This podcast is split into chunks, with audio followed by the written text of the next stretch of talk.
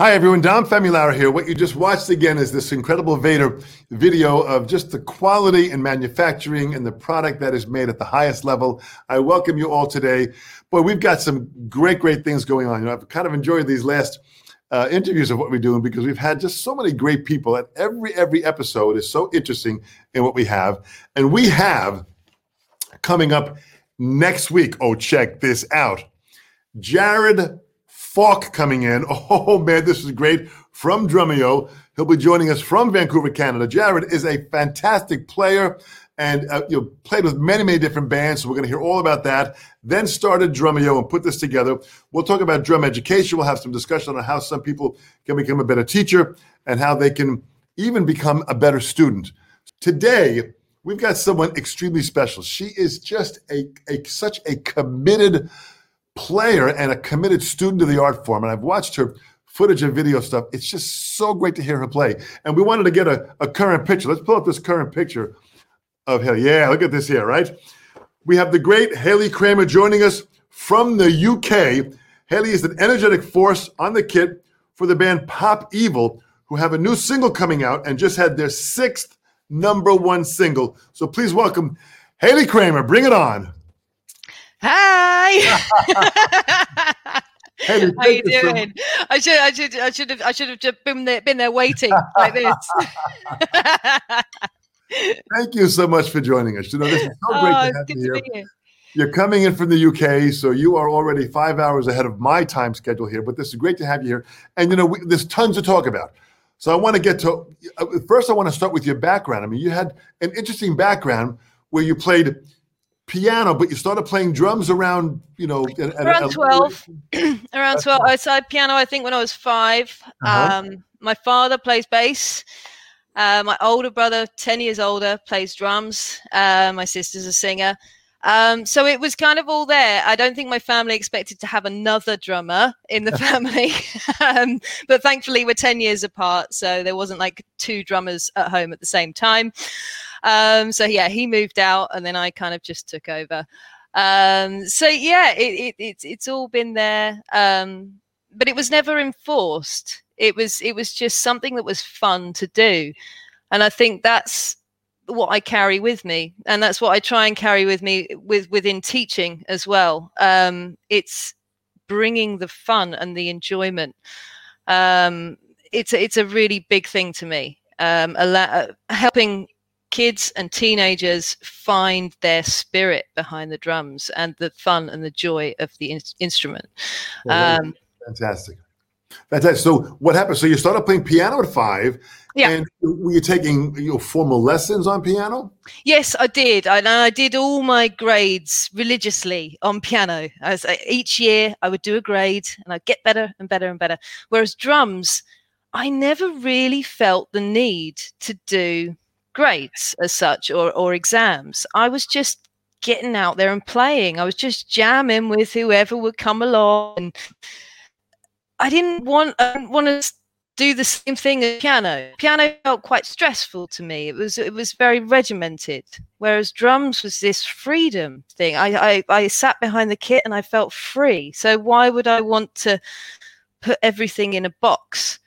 So I never really took exams on drums. I just joined bands and I don't know, looked through the newspaper and like what audition's coming up. I'll go to that one. And then I went to an audition and then my brother would be there and I'm like, oh well, I'm not going to get it, then he's going to get it. So what was it that attracted you to drums? You were playing piano, so with piano at least you were understanding theory, you were understanding some reading of music, so you had a good foundation of music that you already understood. Yes. Yes, there is that goes into it. But it's just this ear for not just rhythm, this ear for harmony and how. So when you come into a band, what is going through the mind of the guitarist? What is going through the mind of the keys player? What's going through the mind of the singer? So when I play drums, I'm reaching out to them as well. So I would suggest, anybody studying drums to do some sort of piano or notated instrument alongside. So it, it it's It's to help your vocabulary and to help your ears connect with those people that you're jamming with in the room or you're on stage with. It definitely helps. So you start playing drums, you're now, and you're getting a good feel for the instrument. When did you start jamming with other musicians? I think within weeks, to be honest with you. I don't know. It just felt right. As soon as I sat behind the kit, I'll never, and I still get this to this day. And I don't know whether you get this, but when I've had the most amazing time at the drums, I come off the kit and my hands are literally like this because the excitement and the energy and the adrenaline going through me. And it takes a good sort of half an hour for this to stop after I play. And I still get that to this day, that buzz, that absolute, this is everything. This is amazing. So yeah, I think as soon as I learned my first beat, I was like, oh, Dad, can I get up and play a song tonight? Dad, can I come to your gig? I want to play a song. And thankfully my dad said, yeah, okay, Hayley, come on. So now you're sitting in. So what kind of music were you listening to at that time? I was listening to whatever was coming out of, I don't know, hand-me-downs from my brother, which was Toto and Tower of Power. Nice. And then what was in my mum's car, Phil Collins, The Police, Queen, and I think the Bodyguard soundtrack. So that's funny. It's dramatic. Houston, yeah. So there was a mix of things, and also my father is very much kind of influenced by the Beach Boys, so that vocal harmony stuff really speaks to me. An interesting kind of orchestrations, let's say, that really speaks to me as well. The Queen,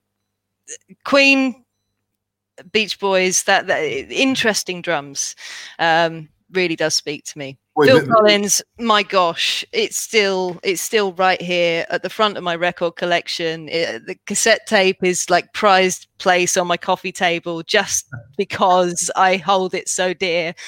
It's big drums, big dramatic drums, big fun drums. That's what I'm about. Good for you, man. I mean, that's so you're playing with different bands. You're sitting with your father's band. When did you decide you wanted to kind of have your own thing happening? Well, I think I went down the route. I went and played at holiday camps and earned my stripes, where I was playing 6 nights a week, cabarets coming in, no idea what cabaret was going to walk through the door, what dots were going to land in my hand, read them 5 minutes before going on. Oh, I don't really understand that, but I'm going to wing it. Earn your stripes, big time. So that was going on, and that was the first time that I played along with a proper click track as well. I got offered the job, and the MD said, "You played to a click, yeah?" And I was like, "Oh, yeah." So throwing myself into the deep end with that. But I was doing that for a couple of years, and then I thought to myself, this is something that I could possibly do later on in life.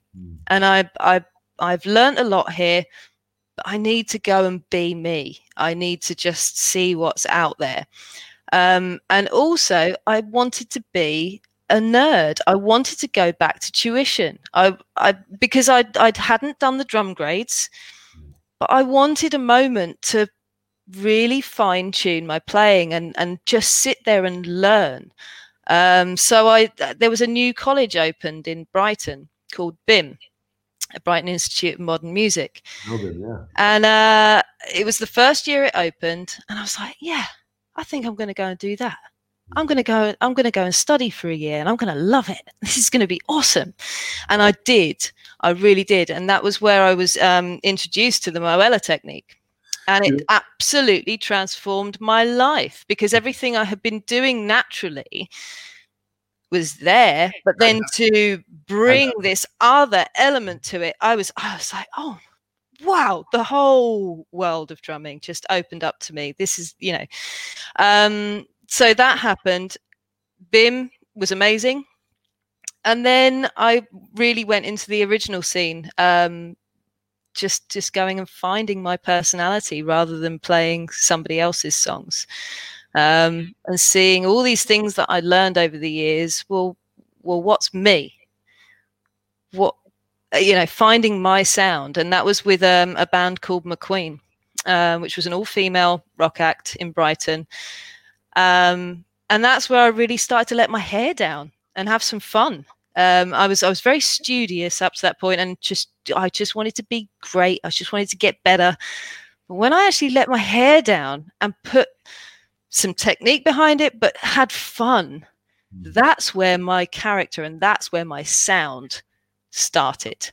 And that's what you hear now on the new Pop Evil album. It's those years of having the partnership of keeping studious, keeping practicing on the technique, but also allowing yourself to be free and have fun and enjoy it and connect with an audience. Well, that really is very interesting. And, you know, it's what's great about it is that you have this, and from the videos that I saw, you have this real natural awareness of the audience and how to react to them. Yeah.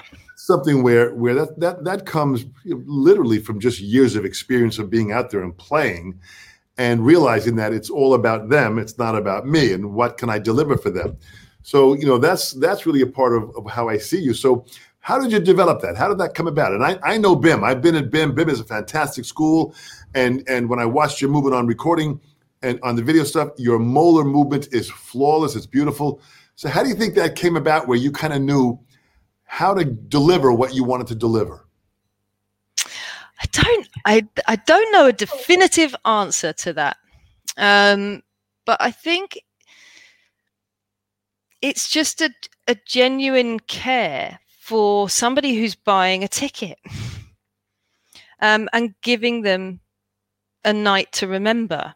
I play my drums every night. I get to do this every night. But somebody who has bought a ticket may have saved up for months for that ticket to be there in that moment. And I don't want to.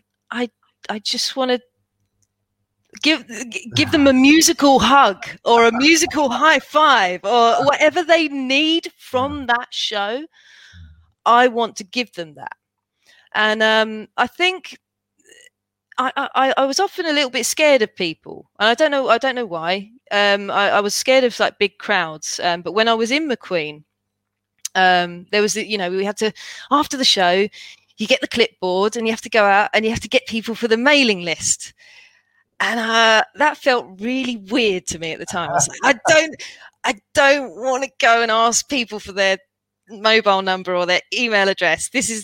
But actually, going and talking to people after the show and hearing their stories as to why they were there, why they were glad they were there. And that changes the way you play. And now with Pop Evil, I would say we do these massive tours, and for many, many weeks we play the same set.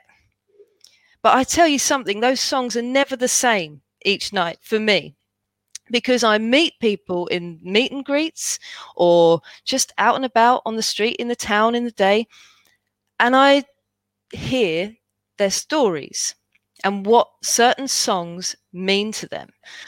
And therefore, that changes how I play it that night. Do you get a similar thing, Dom?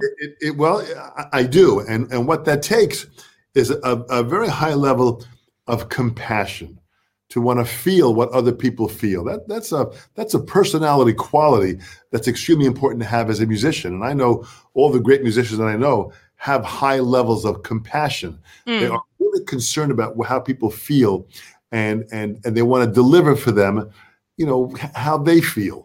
But also, we need to break up. If we're playing the same songs every night, sometimes when you have to do that, that's really difficult sometimes. Even the simplest beat, if you've played it 10 times in a row, your mind starts playing tricks on you.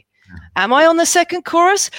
Where am I? What day is it? How many times have we gone around that loop? I don't know. So, you know, making it link to someone that night or something helps break up those mind games. That's just how I. That really is a very admirable quality. It really is amazing. So now, when did Pop Evil come into the picture? Pop Evil. So as I said, I was doing some teaching. I was doing quite a lot of teaching, and it was becoming a bit too much. I absolutely adore teaching, but I never want to teach if I don't have the energy and the passion for it. So it's finding the balance. So there was too much teaching going on. I was like, I've got to just get back out on the road right now.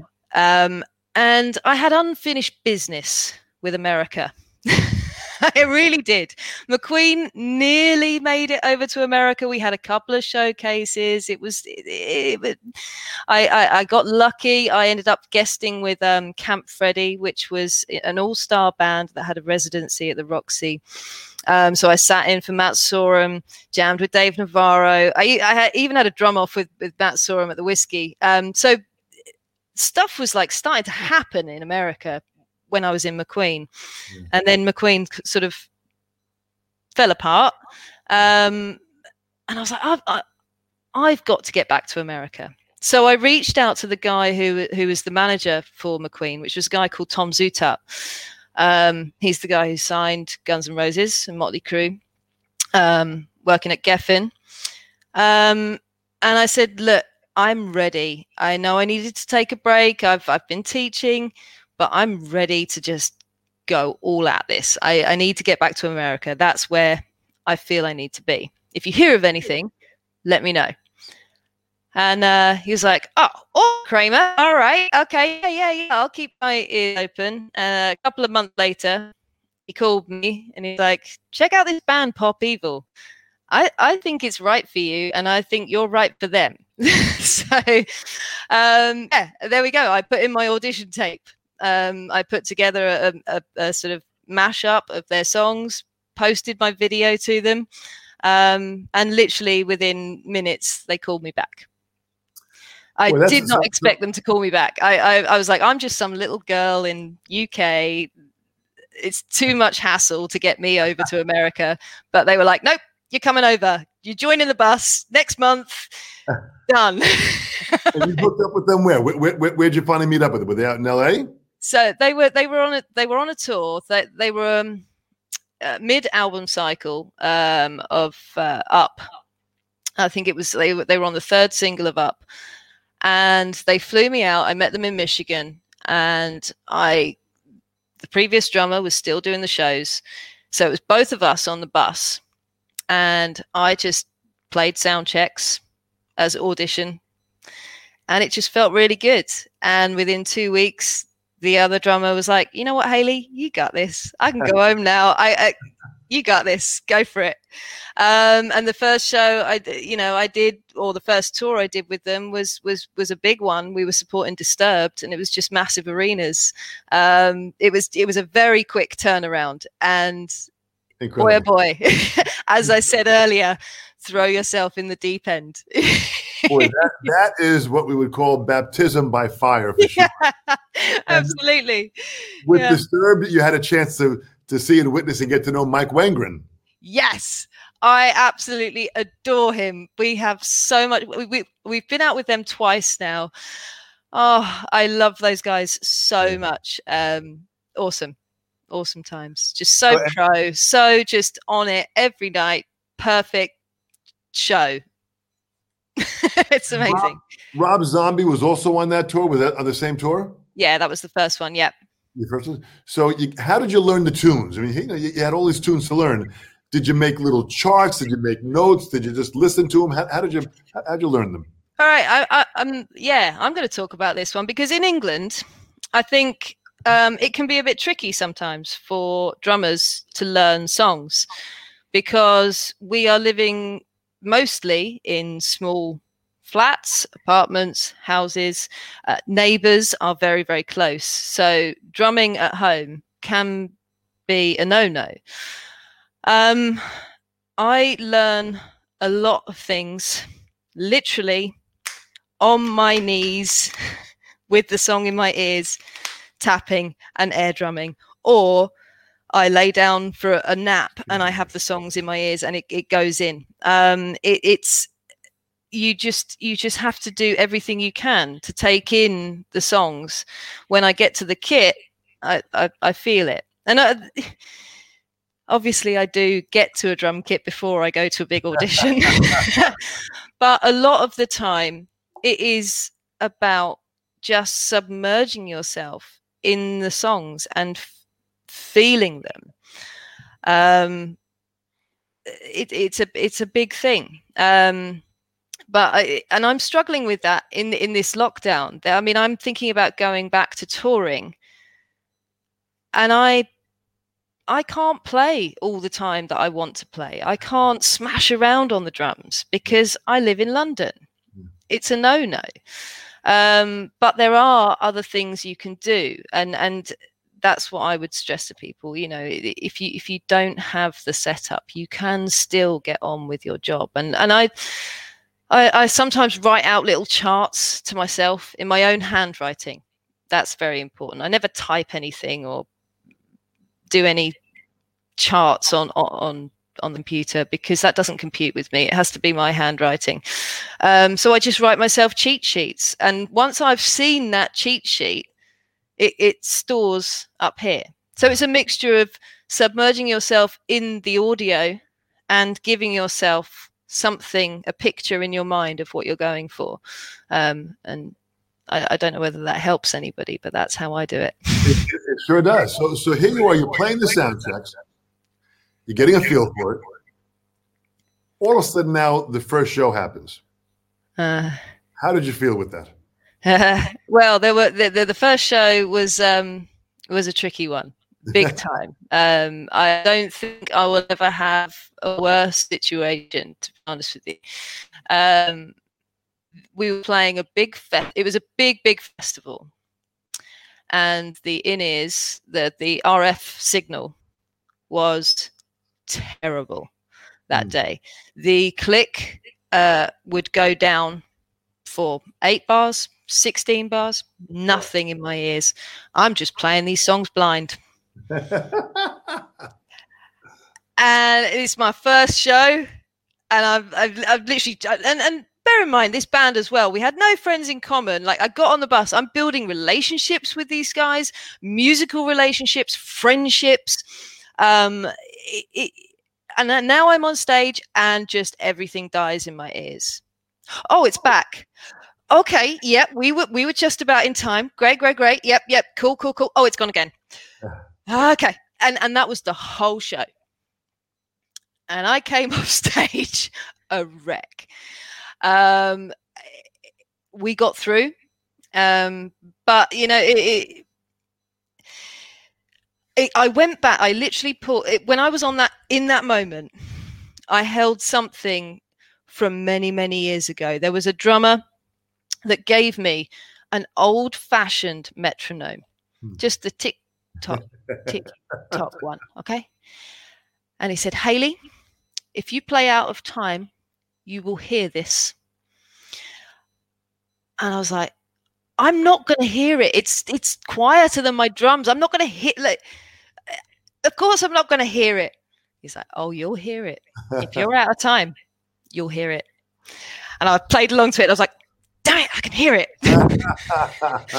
And I practiced so hard to that tick tock, and in that moment, on however many thousands of people, I was imagining that tick tock, stay in time.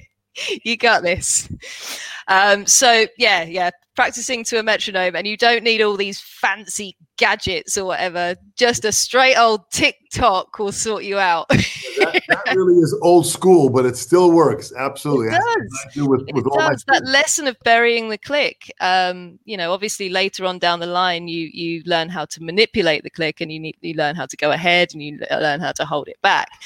But just that first insight into when that click disappears. Isn't it magic? Yeah, it really is. But you know, that's that's again the part of that you know, musician's high, that you're in the moment, you're in that now, and you're kind of taking it in. So how do you stay in the moment and in the now all the time? How do you because you do that when you play. Every note you play is committed 100%. You are in the moment. How do you stay there? I think it's a trust in myself. I do trust my inner clock. I know that I'm not the most fancy drummer. I'm not the most Speedy Gonzalez flashy, but I trust that my timekeeping is, one producer said to me once, Hayley, you're a robot with soul. And that was the biggest compliment I could ever get, because that's what moves. That's what makes me happy, to be right there on time. I'm sorry, I've forgotten the question here. I've gone off on a tangent. How do you stay in the moment? Stay in the moment. Yeah, it's that trust in myself. But also you kind of have to vision it as well. I find it very hard to describe. It's seeing that on point as well. But you know, there have been times when I have lost it, and somebody has just had to cancel those tracks, and we just have to play it live. And it's showmanship. You know, stuff goes wrong when you're on stage, and I try to warn all my students about this as well. Whenever they drop a stick, or I don't know, they get an itchy nose, or they get they sneeze while they're playing drums or something. It's like, yeah, stuff happens when you're supposed to be playing drums. I've had like drums collapse on me. I've had snare drums collapse on me. Floor toms fall off the riser, roll off. Bass drums heads go, and you just have to adapt and keep that show going. And the more, you know, I encourage dropping sticks. I'm like, you know what, let's have a test today. Let's just throw a stick mid-playing and just see how quickly you can recover. It's like, just make fun out of it, because it's human. And that is the beautiful thing about live music. It's human. So mistakes shouldn't be punished, they should be embraced. Well, and that's a great way of being able to describe how to stay in that moment, that you're embracing the moment and you're just allowing yourself to trust it, and you're just going with your gut instinct at that moment, and you're making it fun. Yeah, exactly. If a stick breaks, a stick breaks. If something happens, I mean, there's so many technical things that can go wrong. I mean, we've had times when cash registers get switched on in venues, and that messes with our RF, and then we go on, it was fine in sound check, and we go on stage and it's like, oh, there's nothing there. Here we go. Here we go, boys. Hey. You know. So you're still playing some piano. Yeah. And for what I understand, you had played some piano on a couple of the tracks. For Pop Evil albums. Yeah, on the previous album I did, and I thoroughly enjoyed it. That was a really nice moment for me. I just sat in the studio with me and the piano, and there was no pressure. As I said earlier, I think going through all the sort of grades on piano made me shy away from it for a bit. But there was just this gorgeous piano in a Sound Emporium in Nashville. And I was just playing away, and then Kato was like, "Yep, come on, let's do this. You need to do these piano parts. Come on." And it was just a really lovely day. That's beautiful. That's beautiful. What was it like recording in Nashville? Oh, yeah, a dream. I had to pinch myself every day, to be honest with you, as a Brit, to be in Nashville. But I don't know. We were there 2 months, 3 months. Yeah. It's just phenomenal. And every night, just leaving the studio, wandering through the bars, seeing all the musicians, all the live music coming from these venues. I feel like there were places in England that's how it used to be. I remember walking through a high street when I was a kid in the early evening and hearing live bands from every pub. And then suddenly something happened that disappeared.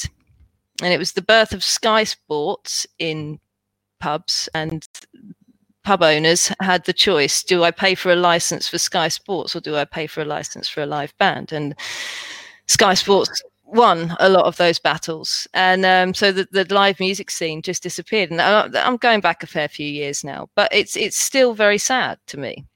And so being in Nashville and hearing so much live music being celebrated, yeah, so much. I don't care if it's like one bar, it's like the tacky stuff, but you know, it just all of it, just all of the spirit is just, it just made me smile. And the other place that I've really experienced that in America is New Orleans, and the smile on my face whenever I've been to New Orleans, that smile lasts for another 2 weeks.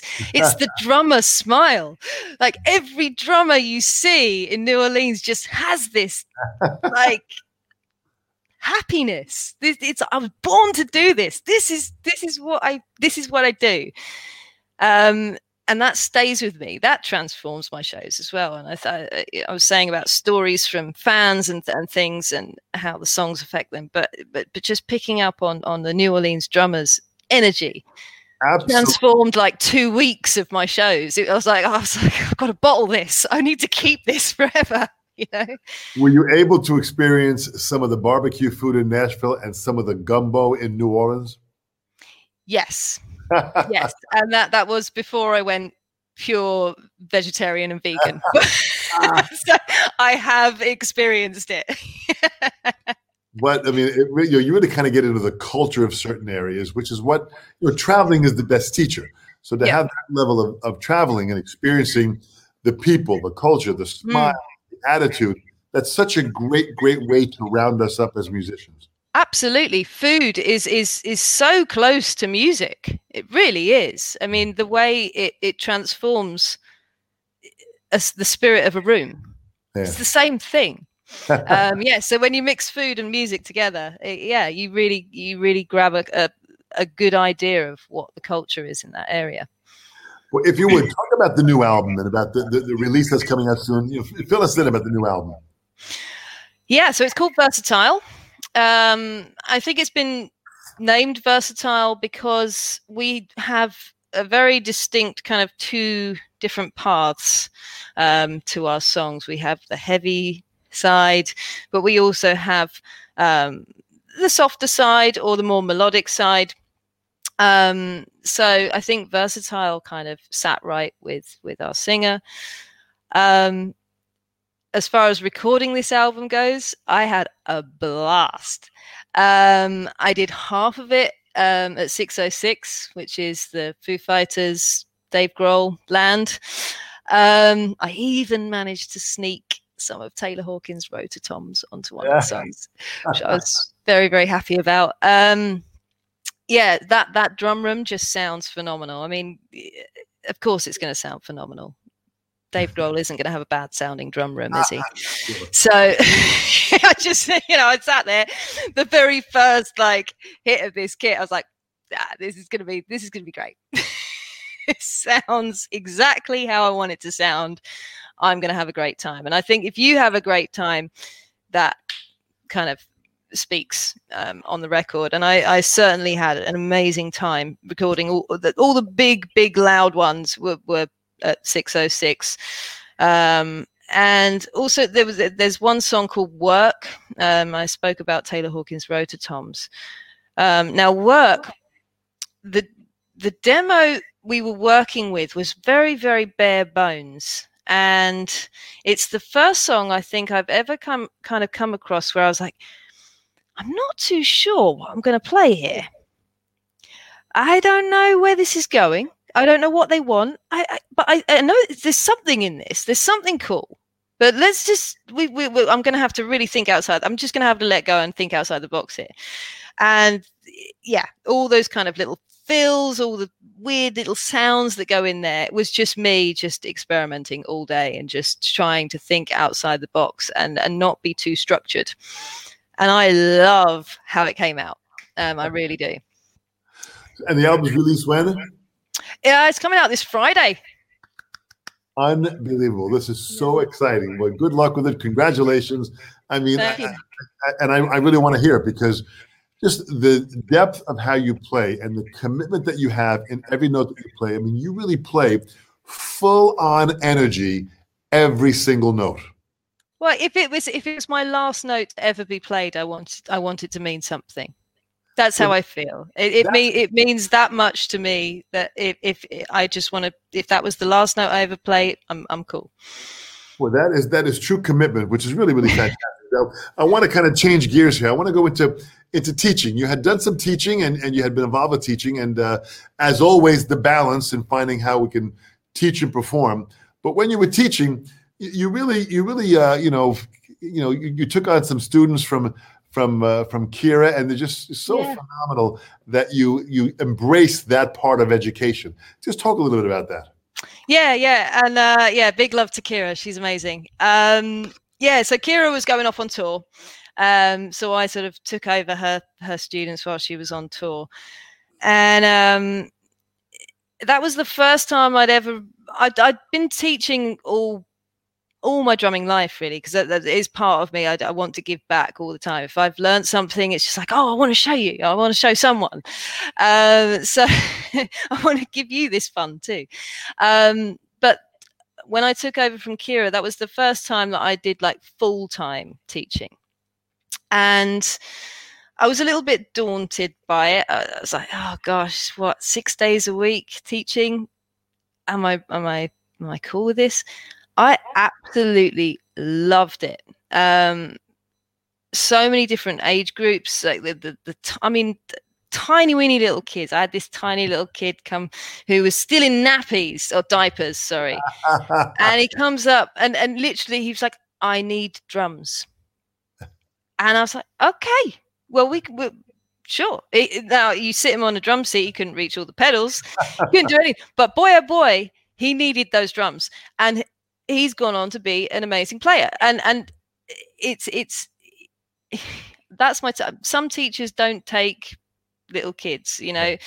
I just embrace it. I also take on severely disabled people, because just because your legs don't move or you've got MS and your arms are sort of flying around, we all adapt. Yeah. Drums are for everyone. Like, if you can't play the bass drum, well, we can hit a tom, or we can find some other way, you know. Just because a conventional drum kit is a bass drum, toms, and cymbals, doesn't mean it can't be changed. So that was all the things that I learned from that teaching, and I take from there, was just really opening my mind as to all the different approaches, really. And I thank the Loughton Music Academy for giving me that freedom, to be honest with you, because a lot of academies probably wouldn't have given me the freedom. It's like, no, we only take 8 years plus. No, we don't take disabled people. No, we don't. No, they were like, bring everything in. And it profoundly changed my life and profoundly changed my teaching forever. Well, this is so fantastic. You know, we have people, Kira, you mentioned about Kira's teaching when I was and as you took this on, we have students that are here that and viewers from Belgium, from Moscow, from Costa Rica, from Florida. You've got people all around the world listening in. I want to bring a question up from Artem Kor. Artem Kor is a wonderful drummer from Moscow, and I've had the chance of teaching him in a class that we have on. He's from Moscow. He said, "What inspires you to make music, and what is your favorite drum book?" Okay, inspires me to make music. Life. But it's the sounds, and this is going to sound a bit far-fetched, I know, but it's the sounds in life. I could be walking down the street and I'll hear a rhythm in the bus engine. The new London buses have a very particular tone, and I love the tone of it. And as they accelerate, it rises up. And I want to write a song about that one day. I want to write a drum part around it. It's just all day. My ears are so awake all the time, taking in every sound. Sometimes I find that incredibly tiring. I have to just go to sleep. But my ears are just so awake all the time for taking in new sounds and taking in life. So that inspires the music. And then with regards to my favorite drum books, I always go back to freshen up my kind of groove playing. I always go back to David Garibaldi, Future Sound. That just always kicks my butt, always makes it makes me feel good, but then it also makes me realize how I need to do more. And so that's a one that I always go back to. And then I also enjoy, and I think I said earlier about how I just love so many different styles of music. So I always refer to the Drummer's Bible. I just throw it open and see what happens. We're on New Orleans today. Okay, yeah, we'll do that. Oh, we're on polyrhythms today. Let's do that. I absolutely adore that book. I never tire of it. I find it such a useful teaching material, and I also find it just fun for me. Boy, that's so great, you know. And what's great about a book, even like Future Sounds that you mentioned, David Garibaldi has been a dear friend of mine for over 44 years, and he just always continues to inspire me. And that book is one of a few books that David has out that still challenges each student as you go through it and playing it. It really is great to get his two surface learning of how he plays accents to low strokes. A brilliant player. And you mentioned earlier, Tower of Power. I mean, this band's been around for 50 years, still doing what they love doing. And if you're hearing a Tower of Power song, or if you're hearing them at a concert, if you're not tapping your foot or moving, you're dead. Yeah, exactly. And the I think you say about my playing, and that everything is like, I mean it. That snare drum, it comes from funk. It comes from Tower of Power. It's the oh god, it's just so good, you know. And then you put that in rock. You put a but it's from funk. Interesting. It's the same thing, just a different vibe or a different energy. But it stems for me. It stems from those early kind of days when I was like, I love Tower of Power. I love them. You know. So I love your energy and your enthusiasm. You know, yeah. Hayley, it's just wonderful to see. Now, talk about some of the workshops that you have coming up, where you're talking about a focus on mental health and how drumming can help anyone out going through stressful times. How that can assist them, whether you're a drummer or not a drummer. Just talk about that. Yeah, it's in its very early stages at the moment. I'm working alongside a fully certified counselor, and we're talking about the motions of drumming and how drumsticks feel in your hands, and the focus of that and learning that, helping with mental health, and you know, the way you treat drumsticks, the way you get the best out of drumsticks. You know, if we were relaxed with ourselves, we would get more out of ourselves. If you're tense and white knuckle ride on the sticks, they're not going to do much for you. And it's the same if you do that to yourself. So it, as I said, it's very early stages, but we're the pilot course actually starts tomorrow. I'm very excited about it. But yeah, I want to do this pilot and just learn and see how this can help, because this counselor believes that it really will. And I think it will as well, because I think the healing power of music in general is underrated. But I think if you focusing on stick, how it's just holding sticks and how hypnotic learning that first kind of single stroke roll, I think will have wondrous effects, and hopefully give skills to people who are maybe self-harming, get that panic attacks, anxiety attacks, finding something else to focus on. I hope that's all I can do. I, I, I gave my heart's on my sleeve. I got to do something to try and help, you know, and I hope this does help. This is absolutely beautiful that you're going in this direction. If there's ever a time, especially during this pandemic, where people have felt so stressed out and their lives have changed dramatically, we need to get a little focus. So, boy, any of these workshops that you're doing, boy, let me know. I want to share this online. Let, of course, Vater know. We'll share this stuff for you to get word out. Thank and have you. People watch this. This is really very, very powerful. And it's a great effort on your part to want to believe that there is assistance that could help people get through some trying times. Mm. Thank you. Good for you. Now, talk about, you've got a drum tuition book that you have out, which you call Part One, which is kind of a beginner book. And then that was out a few years ago, and I'm revamping it at the moment, and I'm very excited. I'm going to be releasing it over the next few months, and it's all handwritten by me.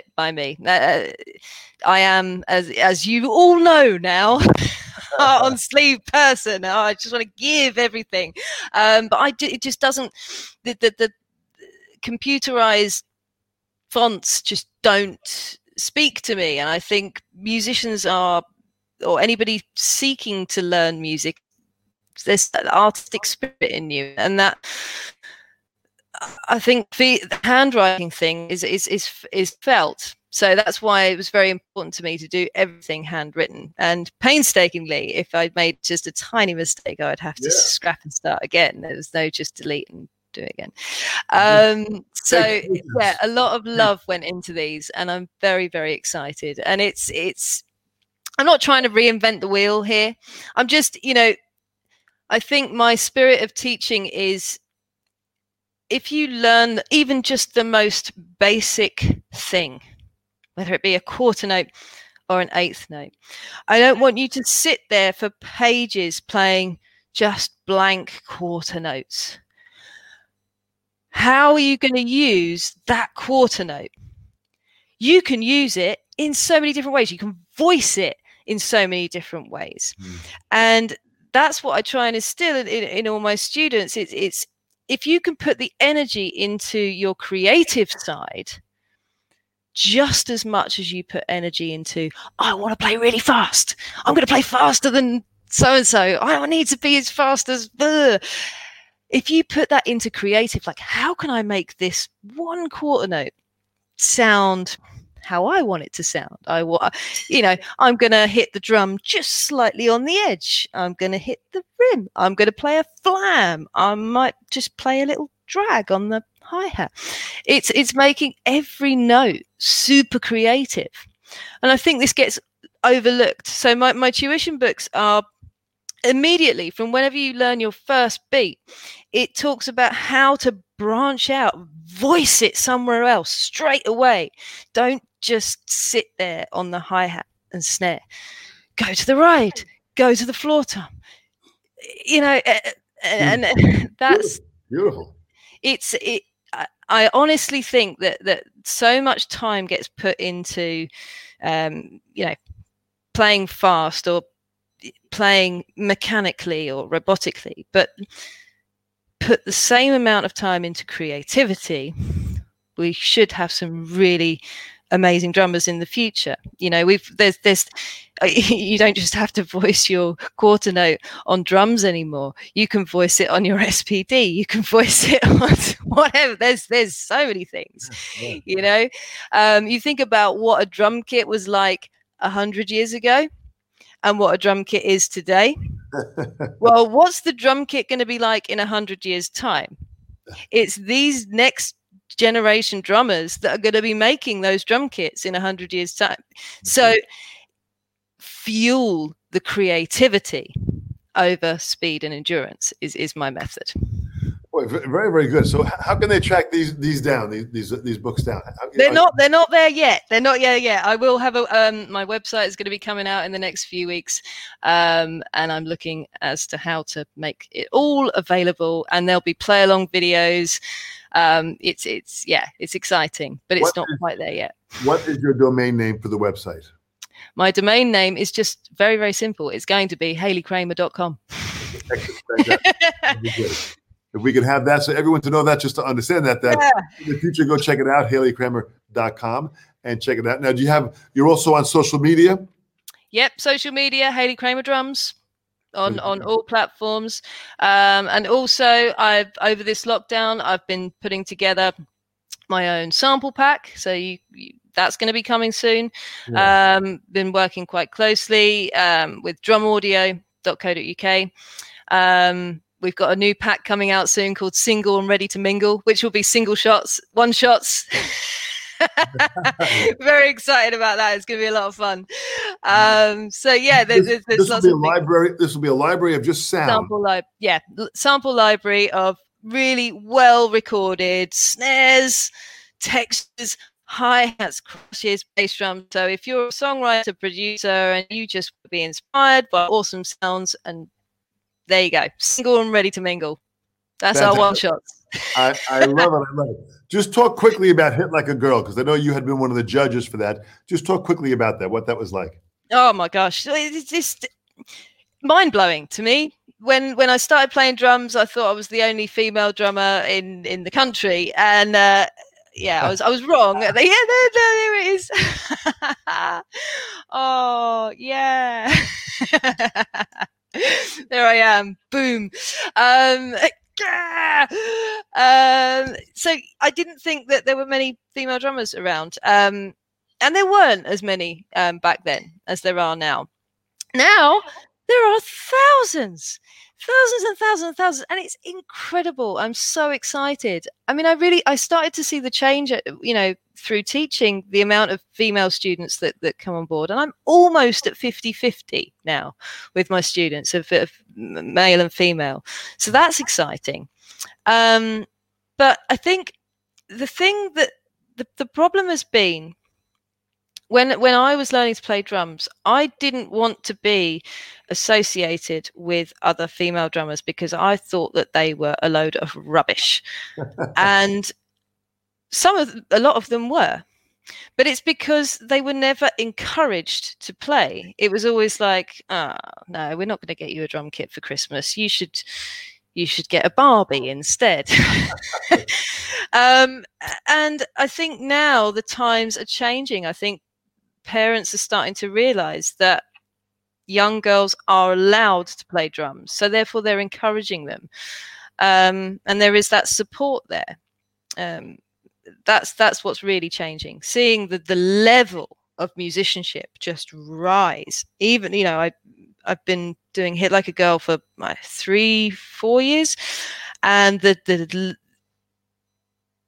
it's incredible. Every year the standard goes up and up and up, and that's because people are actually supporting the education of female drummers. Yeah, it's so amazing. I have judged every year. I judge a Hit Like a Girl, and all around the world, and I'm currently judging the ones in China. It really is pretty amazing to see the potential of these great young artists, as young, talented females, and all ages. Plus, there's a 40 and up crowd too, which is also doing fantastic.